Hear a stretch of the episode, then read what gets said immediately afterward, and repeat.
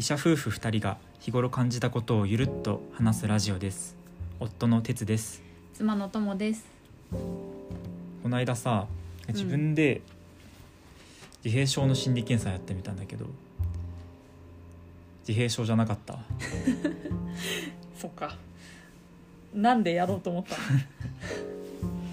なんかまあ自閉症ってまあなんか空気を読めないみたいなこう人に対してまあこう昔はちょっと悪口的に使われてることがあってうん。まああんまりいいイメージじゃなかったけど、まあ、最近はそういう傾向も変わってきてる気もするけれどもまあ自分にも当てはまるところがあるのかなとか思ってで一つ一つ自分の性質を見ていくと、まあ、当てはまるものも、まあ、ありつつただまあそれでもそれで自閉症の診断になるわけではないっていうのでまあちょっとなんとなくやってみたっていう感じ。うんなるほど。確かに近い概念として ADHD とかもあるけど自分もそういった性質に当てはまるなって思うこともあるかもしれない、そういえば自閉症ってどうやって診断するんだっけ？うん、まあ、結構診断はまあ難しくて、まあ、一応基準としてはいろいろあるけれどもまあ自閉症の確定診断はできなくて、まあ、グレーゾーンですねって言われるような患者さんも結構多いかな。で、まあ、なぜかというと、まあ、名前がその正式なあの病名としては自閉症スペクトラム症うんうんうん言うんだけど、まあ、スペクトラムになっていると。スペクトラムっていうのはどういうことかというとまあちょっとググってもスペクトルでググるとちょっと早いんですけど了解しましたあスペクトルね。ググります。あーフランス語と英語であってこう曖昧な境界を持ちながら連続することなんですね、うん。なんか画像で言うとグラデーションになってるような画像が出てきますね。虹色のグラデーションみたいなのが出てくることが多いけど。まあこう要するに境界が曖昧なんね、うんその自閉症自閉症の人とそうじゃない人がもう明明確に分かれるっていうことではなくって、うんまあ、ギリギリの人もグレーゾーンみたいな人もいるしうんうん。まあ軽い自閉症みたいな人もいるし、まあ、さらにこう重い重度の自閉症の人もいると。なるほど。うん、だから、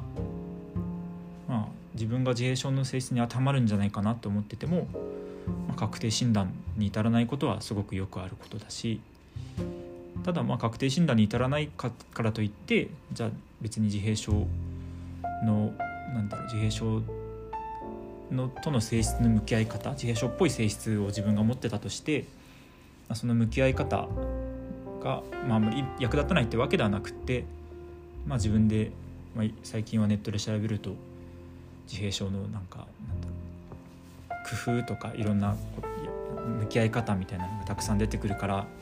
まあ、そういうのが役立つことは十分にあると思うけどね。確かに自分でも自分は、まあ、自閉症というよりかは ADHD の性質よりだなって思いますけど、それを知った後にいろいろと調べたり工夫をしてる人を見たりして自分の中の取説とかが分かったりして過ごしやすくなった部分もありますうね。ん取説すごい大事な、うんさなんか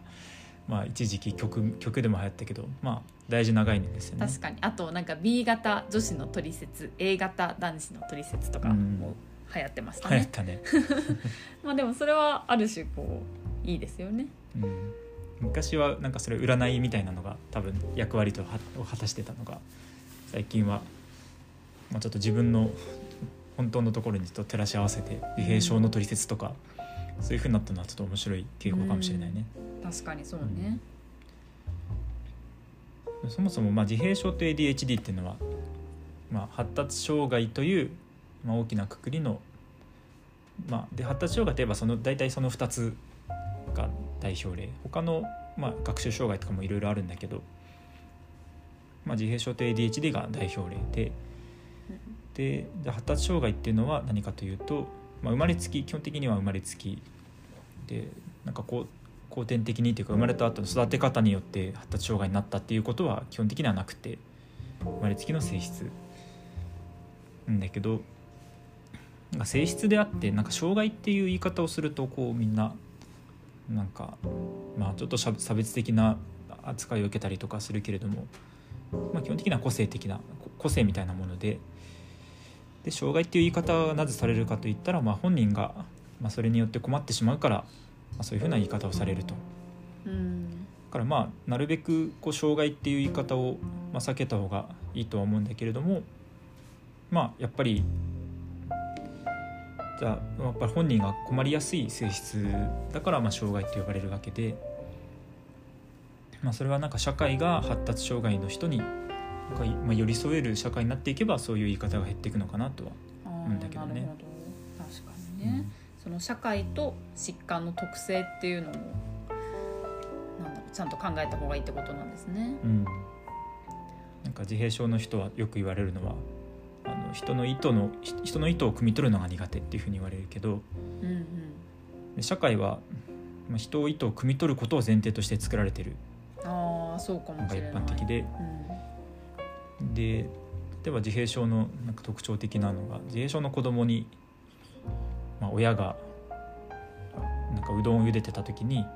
お鍋見てくれお鍋見ててくれるってこう子供に頼んだとして、うんうん、で自閉症の子供は言われた通りお鍋見てるんだけどなんかこぼれたりしても吹きこぼれたりしても火を止めたり親を呼んだりしないとずっと見てた。ああなるほど、うん、あそれは自閉症のこの代表例として出てくるのがそれなんだね、うん、今聞いてて思ったけど意外とこう夫婦とか親子の家事の手伝いとかでよくある話かなって私は逆に思ってしまって。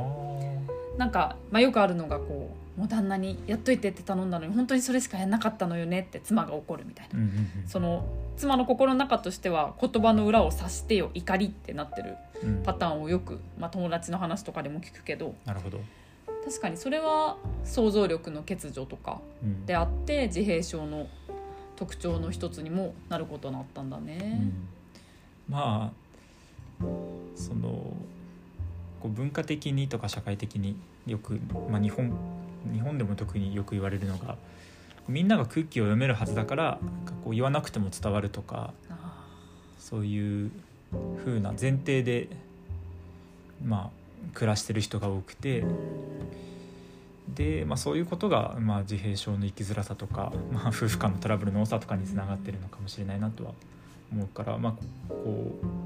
社会として向かうべきな、まあ、いわゆるこう多様性の重視重視っていうところは、みんなが空気読めるはずだっていうような前提とかそういったところをまずちょっと捉え直すっていうことが必要なのかもしれないね。確かにね。なんかすごい一時期 KY とか空気読めみたいな流行ったりとか、うん、あと日本人のあるあるがこう言葉の裏を読んでそれを察して動くのが美徳みたいのもあるけど、はいはい、なんかそういうのは日本的なのかもしれないね。うん、まあ、そういったこう社会の特性も知りつつも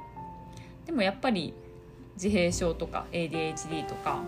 こう疾患とか障害って無理に取る必要はないけれども自分の性質を知ってそれをこう付き合っていくための取説なようなものを作れると生きやすくなることはありそうだよね。うん、確かになんかそれこそ最近ツイッターで話題にな最近とか、まあ、ちょっと前にツイッターで話題になってたけどこうじ重度の自閉症の子どものノートのことが画像で上がっていてどういうことかというとお母さんが小学生ぐらいの重度の自閉症の子に対して取説がびっしり書いてある分厚いノートを作ってあげてたんだよね。うん、そう。例えば、まあ、電車の時刻表が書いてあったりとか、うん、あとは忘れ物に自分で思い出したとしてももう戻らないでいいから学校に行って先生に言いましょうってこうもうこうこうまあケースケースごとの対処法が書いてあったんだよね。あなるほど。自閉症の子は予想外のことが起きるとすごくこう、あの動揺してパニックになるっていう人もいるみたいだね。確かに。そのノートの中でもこう助けてくれようとした人に対してはこういうふうにこのノートを見せましょうって書いてあったりとかして、うんうん、そのパニックになった時にもこのノートを見れば大丈夫っていうふうに持てるように工夫されてて、うん、電車でにその子が落としちゃったことで拾われて話題になってたみたいなんだけあどそう。でもそれも含めてこう社会と関わっていく取説になってて素敵だなって思いました。そうだね。やっぱりまあ今今時こう自閉症の人向けにはこういうまあなんかコツ工夫がありますよとかいろんなこう情報は出回ってるけれどもやっぱ取説は人それぞれの方がやっぱりいいと思うし、うん。まあ自分との向き合い方っていうのはいつどんな時代になってもきっと大事なあうん。の観点だと思うから、うん。まあ、そういうことを経て自閉症の人が生きやすい社会になるといいし、うん。まあ、さらにひいては、まあ、障害という言い方が必要になるような必要必要なくなるような社会になるといいなって思うけどね。確かに。ねもうそれはもうすごく遠いなんだけれども、まあ、逆に障害っていう言葉があることでうん。社会のサポートとかその公的な福祉のサポートを受けることができてる場合もあるんじゃないの？あー、まあ確かに障害があるから、まあ、社会が支援するっていうような考え方も確かにあるけどまあ本当はねそういう社会的なサポートって別に障害ある人に限らずさ全ての人が受けられるっていうのが、うん。まあ本来的な意味だけど、うん。まあ社会資源が足りなくお金がないとかそういういろんな理由で、うん。まあ障害の人に絞っているっていうのも、うん。まあ、あると思うし、まあ、そこはまたちょっと難しい問題ではあるけれども、うん。でも最近はその精神疾患の名前もあの語尾が障害だったものが症に変えられたりしていて、うんあの双極性障害っていうのが双極症となったり、あーなるほど、まあ、さっき言った自閉症スペクトラム障害っていうのも自閉症スペクトラム症っていうふうに変更されたりしていて。ちょっとまだ違和違和感があってまだ精神科医も、まあ、あんまり使えてないんだけど。確かにそのハンディキャップじゃなくてまあこう疾患として、まあ、英語で言うとディスオーダーっていうこうハンディキャップではないないんだよっていう意味も込められてるんですかね。ね。ディスオーダーそうだね。確かに。そういうこう まあ言葉からなんか疾患を捉え直していくっていうのはまあきっかけとしては大事だと思う。確かに、ね。まず形から変わって、中の本質的な部分も変わっていく、ん。そうやってみんな生きやすい世の中になっていくと素敵ですね。ね。今日はこんなところですかね。ですね、聞いていただいてありがとうございました。ありがとうございました。またよろしくお願いします。失礼します。